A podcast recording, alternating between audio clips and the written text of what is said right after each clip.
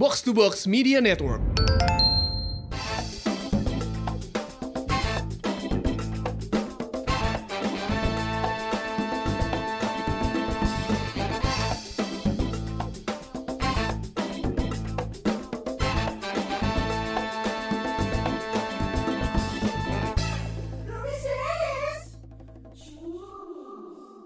The new normal tuh gimana sih kok? Kan ini udah dikampanyein dari 40 tahun yang lalu ya. Apaan tuh 40 tahun dari sebelah mana? Kan. Sebulan terakhir tuh kayak the new normal, the new normal. Tapi kok gue tidak melihat the new normal itu apa. Orang Asli. masih tetap aja the old normal seperti Asli. biasa aja Kalau gitu. gue lebih lihat lihat the new normal, semuanya campaign the new normal. Yang gue lihat di jalanan, ya adanya abnormal. Emang itu paling laku sih franchise keren itu. Iya, gitu. Tapi bener gue setuju, gue setuju tadi apa Abi bilang. Gue sebenarnya juga belum melihat new normal kayak gimana. Karena dari kemarin kan pas yang eh, Ramadan, ya kan PSBB dimulai, Iya. udah gitu, gue masih ngerasain bolak-balik Bandung Jakarta tuh emang awalnya kelihatan yang berat sampai harus nyari-nyari di Twitter, di Instagram caranya gimana. Akhirnya ya dia sempat sharing temennya ada yang bisa pulang nggak ribet apa segala macam. Biasa-biasa aja ya, cuma ada pemeriksaan doang. Cuman ya ya udah Iya. lewat aja gitu loh. New normal ini kan ada yang untuk individu kata gue yang paling jelas ya. Perlakuannya adalah individu, makanya mungkin lu tidak akan melihat menemukan itu di saat yang bersamaan untuk semua orang gitu. Maksudnya kalau lu lihat di jalanan ya, di jalanan semua orang sedang mengendarai kendaraan, coy. Iya. Kan di jalanan tidak semua bawa termogan.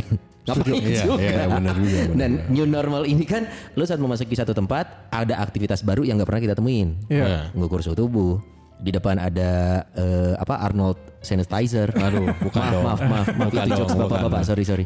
Nah, nah, jadi new normalnya kan gitu kan. Kemudian orang-orang paling yang terlihat masif semua orang menggunakan ya masker. Kalau kalau ngelihat kasus covid ini kan harusnya harus holistik ya. The, the whole, lu lu mulai dari hulu sampai hilir lu harus mengerti. Karena gue sekarang jadi orang yang gini coy. Oh. Ya gue mengerti aja kenapa orang melakukan itu dan gue tidak akan jaji karena gini misalkan nih gue lagi sama bini gue di jalan ya rame bini gue ngomong orang-orang pada mau ke mana sih? Jangan lihat gitu orang-orang pun sama ngeliat kita men. Karena ukuran penting orang jadi beda gitu. Ya, misalnya kita ngomong nih kita kan mau ke rumah orang tua kita. Ya mungkin mereka mau ke rumah orang tua mereka. Bisa jadi. bisa Iya, jadi. bisa jadi. karena pentingnya itu akan jadi sumir gitu. Dan dan saat lu ngebilang orang itu ngelanggar kita akui kita di sini nggak ada yang pure 100% kan. Iya. kita melakukan ini aja kita berkumpul segala macam itu pun sebenarnya min- melakukan hal yang melang kita tidak di rumah 100% Iya. kita pun melakukannya. So gue sih yang mau campaign baru gue mas stop being judgy deh kita gue karena gini eh, kita kita biasa Ya ngeliat si Sony faktor kumis juga nanya. enggak. Jadi karena gue keselnya gini loh. Eh, Kita ini disibukkan me- melihat orang-orang yang ada di jalanan gitu. Hah. Tapi gue setuju yang lu bilang tadi ya. Ya. Karena gue gua memang harus melakukan ini kalau tidak gue mati gitu. Misalkan gitu. Nah tapi aturannya juga sekarang Bias, bias. bias, gitu. Terus lu mau nyalahin siapa gitu? Di satu sisi, tapi lu harus mengerti pemerintah. Kita tidak punya uang cukup untuk lockdown. Akhirnya larinya ke peraturan yang nanggung. Teparugu, Aturan teparugu. nanggung orang-orang banyak melakukan. Nah terus apa yang disalahkan hanya orang-orang? Ini gue bukan mengkritisi pemerintah ya, cuman semuanya. Makanya gue bilang stop being judgy di satu titik. Jaji ke pemerintahnya aja, jaji ke masyarakatnya aja. Semua, semua punya titik salahnya, semua punya tidak benarannya dan stop being judgy gue. Iya, eh, Capek, kalau urusan gini mah, gue juga kayaknya kita harus tahu, maksudnya harus ada orang yang ngerti psikolog ti- tiap orangnya. Terus Iya, kan gi- mereka juga ada yang trauma, maksudnya dalam arti trauma itu kumahannya. Iya karena di rumah aja. Ada di rumah aja stres gitu. Ada loh di rumah. Lagu yang kemarin apa yang terserah tuh keren tuh. ya? Iya, ini Terserah apa the rap Oh ya ya ya, Eh, yang sempat viral itu ya. Eh, itu kekesalan juga kan berarti psikologis orang juga sekarang mulai terganggu nih. Ya, Gua- bodo amat Sementara gitu gua ya. udah menjaga diri, lu ada keluar ajig gitu. termasuk Ajik. termasuk yang kemarin juga eh, apa namanya rame masalah orang pengen muncul viral akhirnya dan akhirnya Jual keperawanan. Ju- iya, iya terus akhirnya Hampir sekarang gue duitin tuh. minta maaf. Hah? Gak jadi. 2 M soalnya dia buka harga. Enggak dianya ternyata Apa? just kidding katanya. Aduh. Eh, itu settingan loh, lu lihat nggak? Iya, iya. Siapa Yang- postingan lagi? Postingan, oh iya. Iya. Jadi katanya itu udah di setting manajer gue kan. Iya makanya kan Wow, orang mau jual memek? sampai begitu. Iya. Eh, jual memek kan. Iya tapi pasti Iya. lo mau begitu. ada the holy mac. Aduh, nggak kan ada yang tahu. Oh iya cuma Tahu kita yang gua, ya. tahu. Apa itu? Sorry. Itu eh tahu gua. Tahu gua, cuma gua lupa sampai nyanyi. Roll Lu nggak tahu lagi. Tahu gua. Lu nggak tahu. Tahu gue. Apa? Huli make, huli make. eh udah gini gue gue deh hari ini ke sini nggak sendirian Eh. jadi eh, ada teman gue dia kebetulan juga sering banget membantu untuk eh, keadaan-keadaan bencana. Terus juga Kebetulan biasa aja dia sering bantu ya, apalagi niat. Oh iya, dia, dia niat, dia niat, sorry. niat. Kebetulan sering bantu. Lagi lagi lagi lagi. lagi. Dia kebetulan sering niat. Iya. Dia Aduh. sering niat bantu ya. Iya. Langsung aja nih ngobrol deh soalnya ini ini ini teman lama gua. Gua Eh, kenal dia oke. di zaman SMA. Ini dia Kak Seto. Salah dong. kan dia juga suka bantu. Iya, gimana iya. sih lu? Kira dulu dong. Ini ada Angga, Angga. Halo, selamat selamat apa? Selamat ulang tahun. Tadi dikenalkannya Kaseto soalnya. Dia goblok oge nya. Selamat ulang tahun. Oke buat pirsawan pirsawati kita perlu jelasin biar kebayang nih visualnya seperti apa. Angga ini adalah tinggi, Tinggi. tinggi besar, eh, badannya tidak besar, maksudnya tidak yang gendut gitu, Iya, tidak iya, iya. beris, tapi tinggi lah ya. Tinggi sekitar 7 kaki lah ya. Ah, Itu sama berapa sih kaki gue nggak ngerti loh. Gue nggak nggak tahu ukurannya. Nah, 7 kaki itu seangga. Nggak salah. 6 6 Nah, Enam kaki. 6 kaki. Enam kaki itu berarti dijajarin gitu Kaki, kaki. anak saya ngelangkah gitu. Baru 6 kaki anak saya. Nah, ini Angga ini eh, visualnya eh, tinggi, eh, botak, Ya. eh, sama kayak gue, terus eh, jenggotan, sama kayak Helsinki di Money Heist. Asik. Yang penting bukan Arturo lah. Arturito. Ini ya, ini Arturito. Ay, anjir. kecil, kan kecil. Lo boleh bilang gue monyet tapi jangan bilang gue Arturto. itu bubuk banget Arturo. Enggak sebenernya di luar asup Kajero season 3 goblok. Eh, Mata aku lah nonton sih. Bikin kesel anjing Money Heist anjing. Silakan silakan. Jadi tentang tentang Covid nih, Gak. Ah, Gimana mal? Goblok. Kok gitu? Dibalik deh. Poinnya adalah ini. Kemarin kita kan rame-rame nih bingung nih dengan keadaan sekarang nih. Iya. Gue pun tadi sempat ngobrol juga sama Angga. New normal ini tuh bakal kayak gimana? Apalagi sekarang ngelihat orang-orang tuh kelihatannya ketika dia kelamaan di rumah, main sosial media tuh banyak Hmm. yang Iya akhirnya suatu viral, suatu rame, minta maaf, selesai dan lain-lain. Apakah itu juga salah satu bentuk dari new normal? Kita kan nggak tahu. Orang mencari panggung Iya. akhirnya di sosial media. Mungkin nggak itu adalah bentuk new normal? New normal juga kata gue salah satunya ya work from home coy. yes, betul. Itu new normal yang eh, satu sisi ya itu kerjaan lo katanya bisa tetap beres sih, tapi satu sisi hubungan sosial lo berkurang. Ya, karena lo tidak capek ketemu orang. Capek bro, work from home mendingan di kantor. Hah? Mendingan di kantor. Tuh Mending kan. di kantor di, Tuh di kan. rumah lebih capek asli. Iya kan itu gue tadi yang terus. Abi bilang sama. Ya.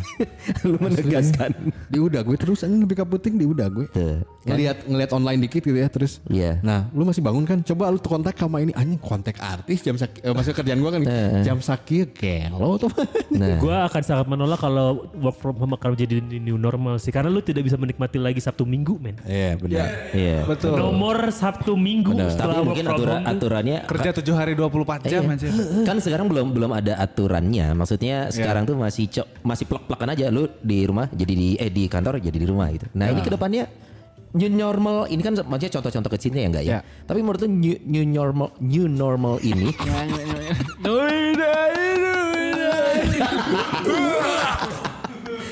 ini nih bakal ngaruh ke psikolog psikologis orang pada umumnya enggak sih setelah covid ini? Ya, kalau misalkan eh, kita bicara tentang new normal dulu ya, si new normal ini tuh memang amat sangat subjektif akhirnya. gitu. Iya.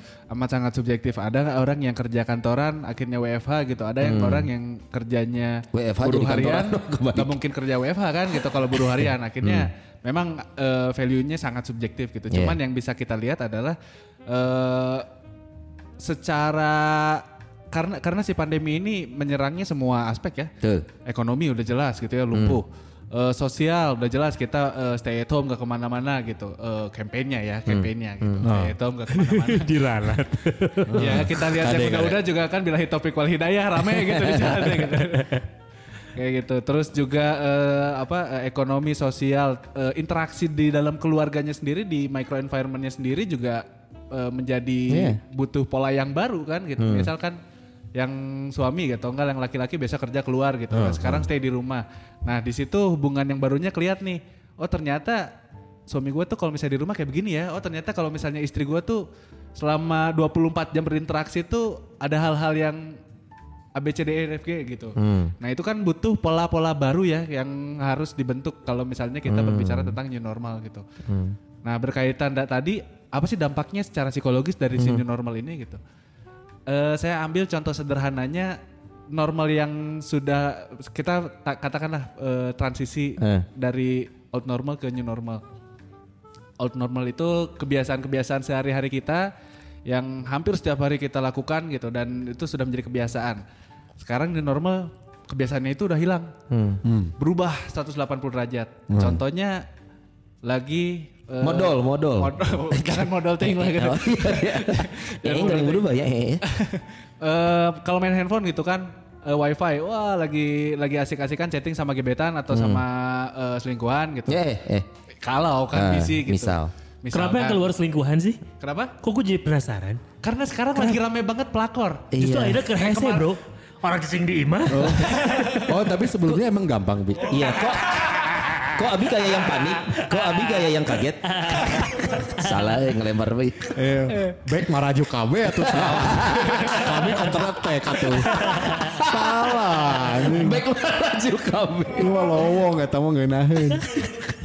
Terus, nah, terus. tadi eh, terbiasa dengan koneksi internet tiba-tiba koneksi koneksi internet terputus gitu kan. Itu mulai langsung muncul reaksi nih. Anjir ini nah eh kenapa nih orang lagi penting atau apa? gitu. Itu hal sederhananya gitu. Terus kebiasaan-kebiasaan sehari-hari yang biasanya eh, keluar keluar rumah gitu yang biasanya di apa namanya menikmati perjalanan ini nggak bisa ke mana-mana terkungkung gitu. Terus eh, apa eh, pada dasarnya hal yang menjadi kebiasaan tiba-tiba berubah 180 derajat itu menimbulkan reaksi-reaksi psikologis. Oke. Eh, reaksi psikologisnya yang paling pertama itu adalah stres.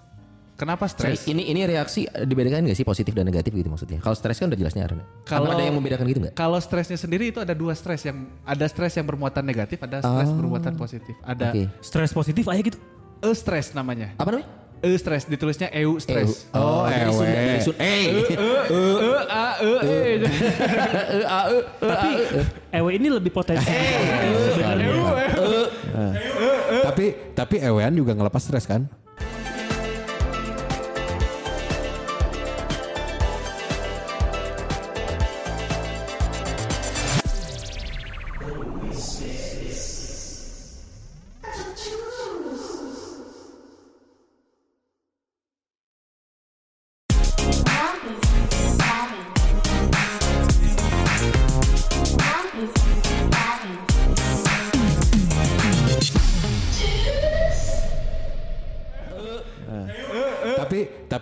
Juga ngelepas stres kan?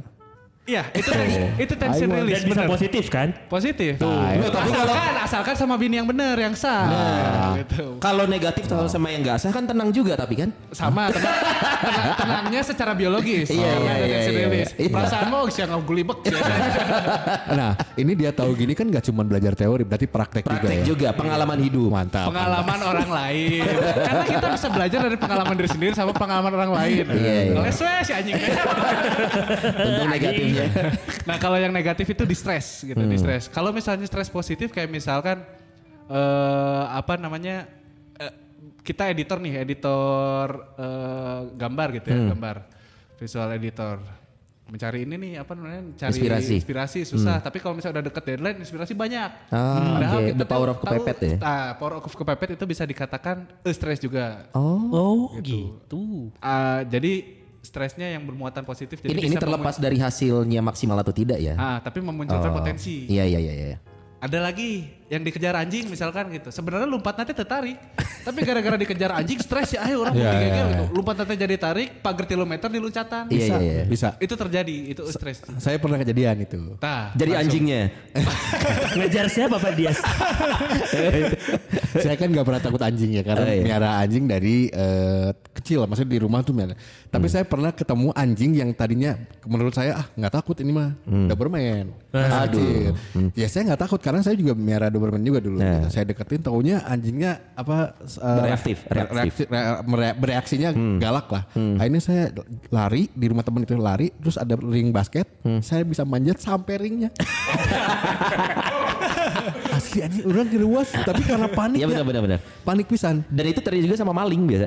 Eh serius loh. Maling kalau dikejar entah kenapa ada yang bisa tok tok tahu naik. Nah jadi menemukan benang merah kan. Jadi waktu itu mana maling naon Dias?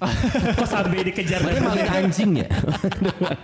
Nah, itu juga pernah eh, itu baru lama dikejar anjing kan. Dikejar anjing sampai ring basket kan. Iya. Belum dikejar citah anjing.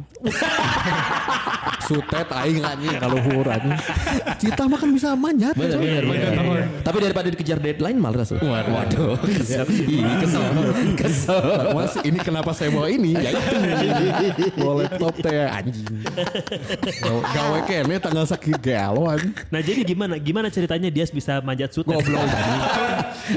Di stres ya stres. Nah, si stres ini muncul akibat dari ada eh, aktivitas sehari-hari yang biasa dilakukan tiba-tiba menghilang gitu. Iya. Tiba-tiba menghilang.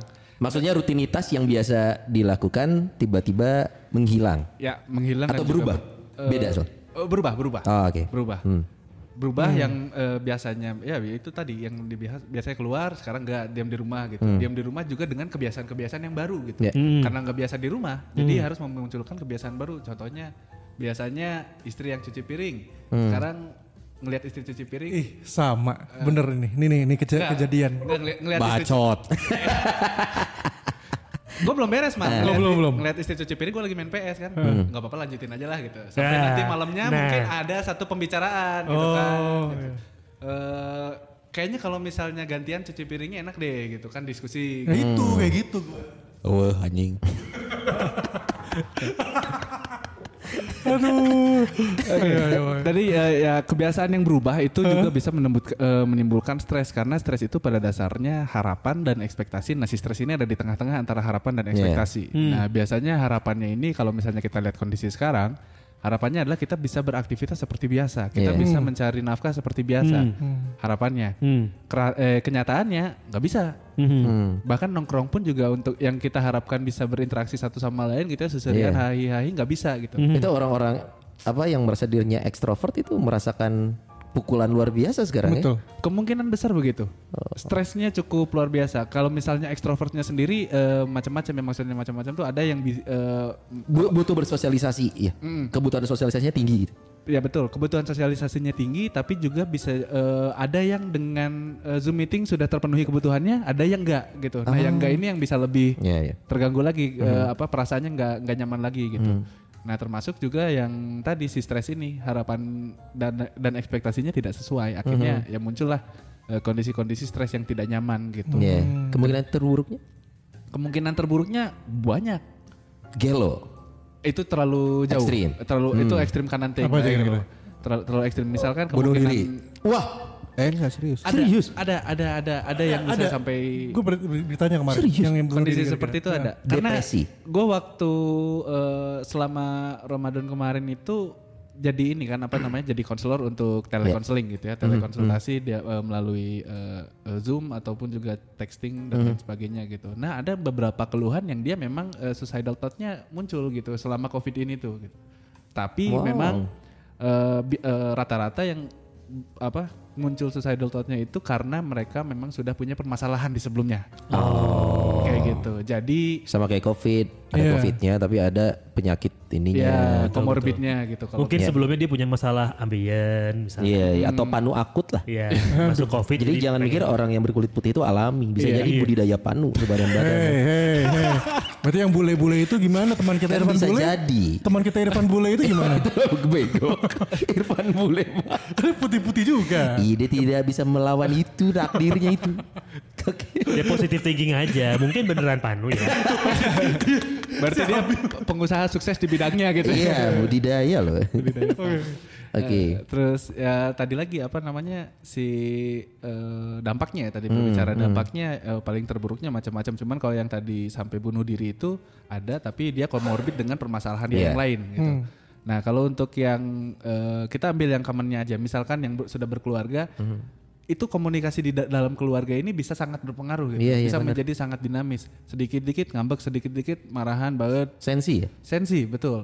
Sensi itu muncul karena secara emosional dia tidak stabil, dia eh, eh, terguncang gitu karena si kondisi stresnya ini. Jadi eh, reaksi stresnya ini muncul secara eh, dari aspek emosional, aspek Iya. kognitif, aspek sosial dan lain sebagainya. Salah satunya menurut gue ya texting loh. Lu kalau keluarga ya texting itu kan multi tafsir ya. Iya, Iya. iya, iya. Lu texting yang satu mengartikan apa, yang satu Wallace aja gitu ya. Sedangkan kalau misalkan ke rumah orang tua nih yang kayak lo gitu bi, kan sebenarnya lu kadang nggak ngomong, lu ketemu orang tua lu udah itu it's release semuanya kan.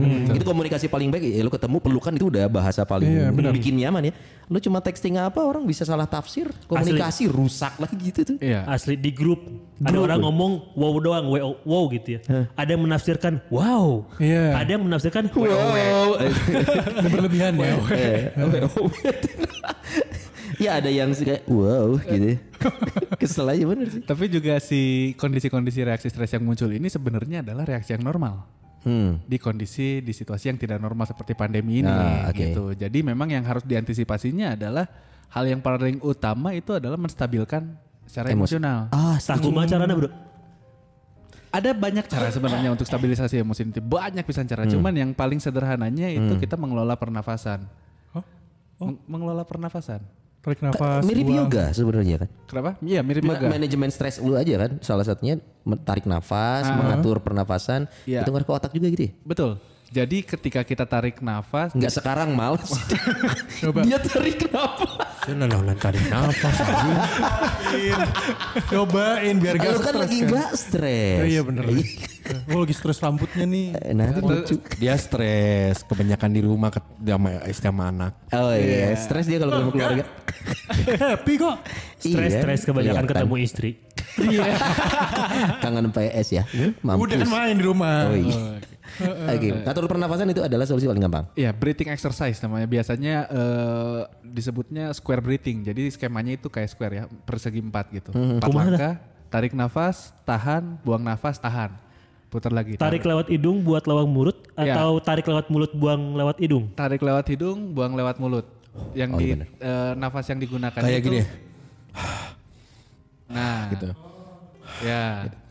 Kalau misal Eh, tarik nafas belakang, tarik nafas, tahan, buang, tahan. kalau trapesium gimana trapesium? Kalau trapesium bisa juga karena biasanya sebelum nafas kotak ini nafas segitiga dulu. Oh asli ya asli Iya. Kan bidang data. anjing serius anjing. Anjing kayak itu sore anjing. Itu bidang data, ini belum bidang nanti ada trapesiumnya juga. ruang. Limas, Mending- limas. Ya limas limas bener. biasanya, biasanya- genjang. Nah terakhirnya jajar genjang. Oke, itu itu paling gampang ya. Semua orang maksudnya bisa melakukan ya. Sangat bisa melakukan. Jadi ketika kita, eh, oh ya dan nafas yang digunakannya ini adalah nafas diafragma, nafas perut. Itu orang sering kali susah loh bilang tahu sih diafragma, tapi kan kita nggak bisa meraba dan merasakan ya. Kalau misalnya mau membedakannya, eh, kita bernafas saat sebelum tidur itu nafas perut. Ah nyangga soalnya kayak pasar. Ah, Itu nafas perut. Ini kan ngebedain. Diafragma kalau lagi kalau eh, biasanya ngebedainnya adalah ketika kita tarik nafas itu perut yang mengembang. Ah, bukan oke. dada gitu kan kadang tarik nafas tuh dada yang mengembang tapi kalau misalnya nafas Saya diafragma ini tiap perut. narik nafas dompet yang ngembang. wah Wah, alhamdulillah pas hembus kepes lagi ya. ya udah tarik terus aja. tarik tahan buang tahan Tahan tahan tahan tahan. dan ketika menahan nafas itu si enzim kortisol yang membuat stres itu dia bisa dikendalikan dengan sangat baik ketika kita tarik nafas yang dalam dan tahan nah si kortisol ini dikendalikan oleh oksigen dengan sangat baik dan ketika menghembuskannya itu kita merilis uh, tensionnya kayak gitu Oke oke oke. Jadi itu cara paling gampang, paling sederhananya untuk Cara apa namanya Mengelola eh, stres. mengelola stres kita. Nah, betul. Gitu Dan loh. eh, ini juga merupakan salah satu dari kalau misalkan umumnya di medis itu P3K ya atau P eh, P3 gitu. Pertolongan pertama gitu kan. Pada Pada kan P3. Oh iya. P, P2 PP gitu, PP Oh, pertolongan pertolongan pertama. Lupa. PP ya pertolongan pertama, jangan PP yang lain. Eh, Pepe Palembang Apa, apa itu maksudnya? aman. Aman, ya? Aman yang udah ngeces ngeces. Ngeces mikirin PP Palembang. Iya, iya. Lapar. Pertolongan pertama pokoknya. Nah, Kalau di psikologi itu ada namanya PFA, psychological first aid. Gitu. Nah ini salah satu eh, eh, metodenya dengan untuk stabilisasi emosi itu dengan eh, breathing exercise. Oke oke. Tarik nafas, tahan, buang, tahan. Nah ini sangat bagus untuk dilakukan sesering mungkin. Hmm. Jadi pada dasarnya ketika, nah kalau misalnya tadi di awal saya bilang, eh, eh bukan WFH apa, new normal itu sangat subjektif. Nah itu eh, berkaitan juga dengan eh, reaksi stres. Reaksi stres juga sangat subjektif. Masing-masing individu punya threshold yang berbeda-beda kan. Ya. Nah si stabilisasi emosi ini berfungsi juga untuk memperlebar threshold dari seorang individu gitu. Ya. Jadi misalkan eh, Akmal nih, Akmal putus cinta, galaunya edan-edanan gitu. Hmm. Pacarannya sama sama Sonai misalnya. Eh bukan sama Sonai. Sonai Nggak pacaran, apa-apa. Akmal pacaran Oh, gitu. oke. Sama-sama punya sok. pacar Sama-sama lagi pacaran. Sama-sama lagi Sama-sama pacaran. lagi pacar Tapi kok dia bisa tahu ya? Pacaran? pacar kita sama. Bukan. Pacarnya Threesome. beda-beda. Cuma sama-sama posisi lagi pacaran. sama-sama punya pacar eh. gitu ya. sama-sama punya pacar sama-sama setahun pacarannya gitu nah putus misalkan putus nah Akmal nih galaunya edan pisan Iya. Sonai santai aja gitu karena mungkin thresholdnya Akmal Bener. untuk menghadapi stres itu tipis pisan jadinya Tapi itu given kan? Maksudnya ya memang secara alami seorang Akmal atau dikelola sebenarnya.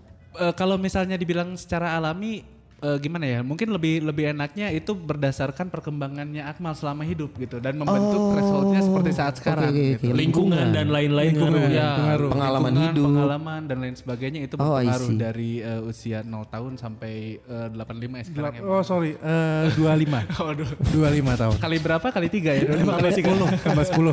Biar gampang, tambah 10.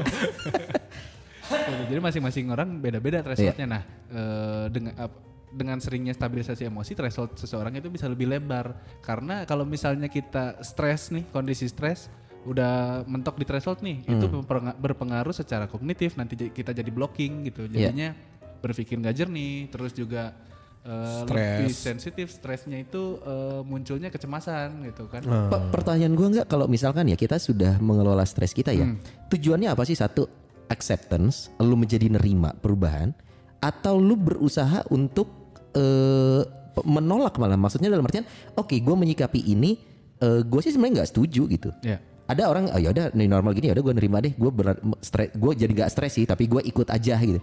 Atau yang gue harus menciptakan sesuatu yang malah bikin gue nyaman nih, itu kan ada ada unsur ngelawan ya malah, ngelawan secara psikologis juga ya. Tujuannya apa sebenarnya? Sebenarnya kalau misalnya stabilisasi emosi ini pada dasarnya eh, untuk membuat Acceptance. Si kita ini lebih tenang dulu gitu. Sebelum sebelum acceptance itu tapi secara emosional itu kan emosional ini reaksi dari stres ya. Reaksi dari stres secara emosional ini muncul macam-macam. Ada yang cemas, ada yang ketakutan, Cemas ada itu yang celana masuk ya? Weh, saya sih tadi mau masuk jokes itu, Aduh cuman maaf aduh, maaf. basi gitu. Basi banget. Maaf maaf maaf. Terlalu maaf, bapak-bapak. maaf. Iya.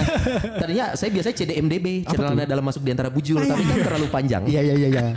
Aduh. nggak pas sama term cemasnya ya gitu. ya. Iya, iya. Eh, apa tadi Cemas. cemas emosional cemas gitu. Nah, secara emosionalnya itu eh, karena biasanya individu ini eh, se- ketika emosionalnya eh, goyah, rasionalnya pun juga akan Kepengaruh. kepengaruh. Jadinya blocking ataupun juga bakal terhambat. Ya, Makanya kalau misalnya eh, untuk mengambil keputusan yang penting gitu, sering kan udah tenangin diri dulu, tenangin Iya diri iya dulu jangan secara benar benar emosional." jangan pakai emosi. Uh, karena biar kita bisa mempertimbangkan uh, apa namanya uh, konsekuensinya baik buruknya dan lain sebagainya dari keputusan yang akan kita ambil. Ini kalau di film How I Met Your Mother, jangan pernah ambil keputusan di atas jam 2 pagi. Iya, karena di situ lah lo yang ngantuk, lo emosi lo lagi labil, lagi nggak puguh istilahnya. lagi nggak betul. hati-hati tuh. Iya, iya, iya aku kesel.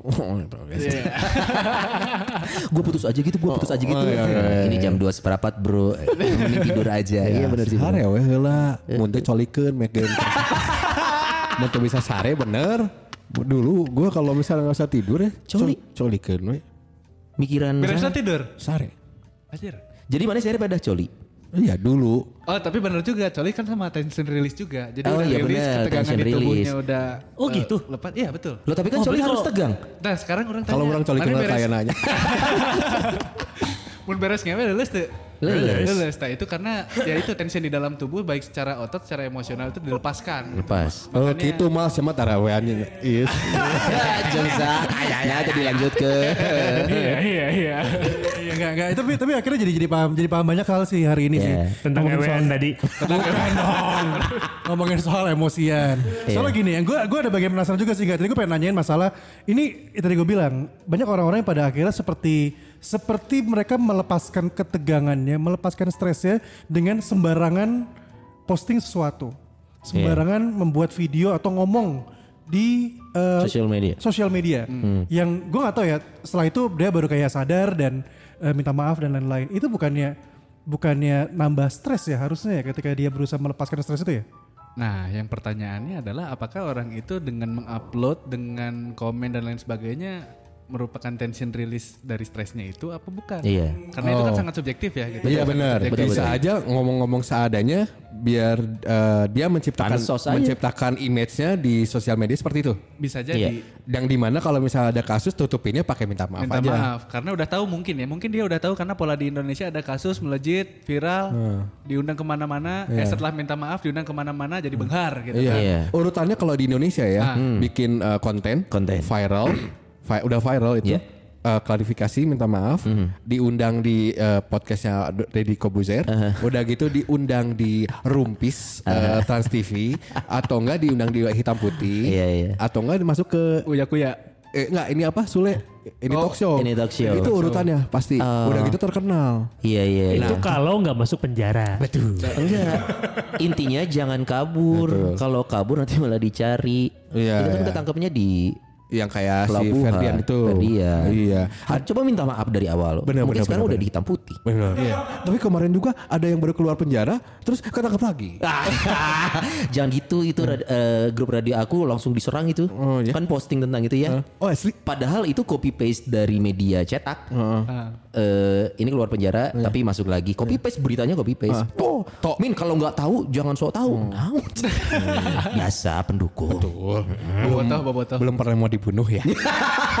Kayak kantor aku ya? Belum, belum. Makanya jangan. Aduh. Kantor anda kan banyak yang, banyak yang melepas stres pada akhirnya kan. Enggak tapi ya itu sih kan maksud gue. eh, em, dengan orang yang pada akhirnya sering di rumah, dengan orang yang pada akhirnya jarang ketemu orang lain dan dan mungkin memilih untuk melepaskan semua cerita dia, semua curhatan dia di sosial media.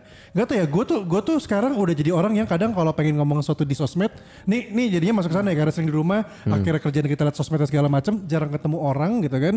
Pengen pengen cerita aja gitu, pengen pengen show off aja sesuatu gitu loh. Ta- Tapi kan mikir lagi ya. Nanti orang mikirnya gimana, nanti orang ngomong gimana. Tapi gue ngeliat kayak ada juga yang nggak begitu sih.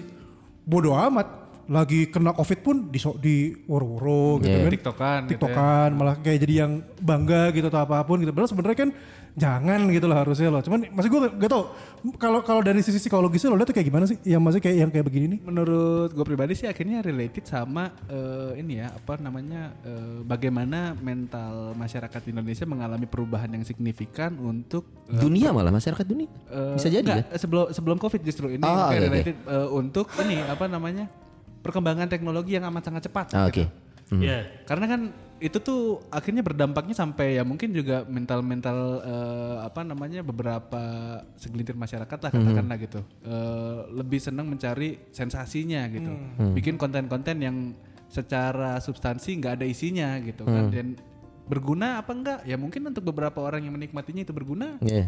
untuk beberapa orang yang melihat dari sudut pandang isi yang nggak ada apa-apanya gitu malah dibilang sampah lah naon lah gitu nah itu eh, ya tadi pertanyaan Akmal menurut gue sih sangat berkaitan sama itu mal. Jadi eh, runutannya panjang sih dan kalau dibahas di sini mungkin 3 SKS Ya karena balik lagi mending tadi masalah new normal tadi itu loh. Maksudnya em, next kita mungkin apakah akan jadi gini, gua tuh semalam tuh baru nonton The Irishman. Nah, gue melihat The Irishman itu kan itu film di dia penempatan settingnya tahun 70-an 80-an kan. Yang di mana orang tuh masih kumpul, belum ada teknologi gadget dan lain-lain gitu kan. Mungkin mungkin ya gue sampai pikir gini, mungkin the new normal nantinya akan melihat keadaan berkumpul seperti ini itu jadi sesuatu yang tidak bisa terjadi seperti dulu.